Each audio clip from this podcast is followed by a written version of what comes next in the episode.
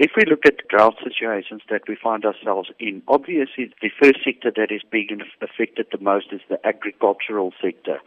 From there, it's got a ripple effect right through the economy in every business and right through down to the to the individual and at their homes.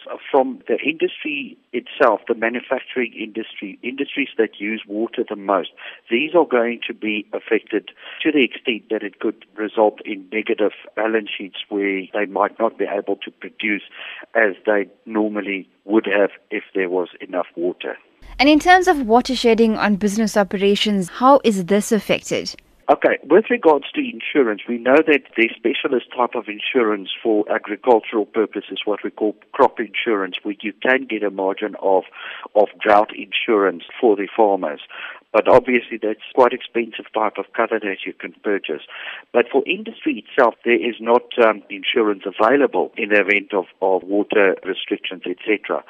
So basically, where we're coming from is that the industry should now look at, at risk management. In other words, they should look at alternative water sources to supply the industry with, which could entail drilling of, of boreholes, etc. But if you think of a borehole over a long period of drought, even a borehole might be rendered useless.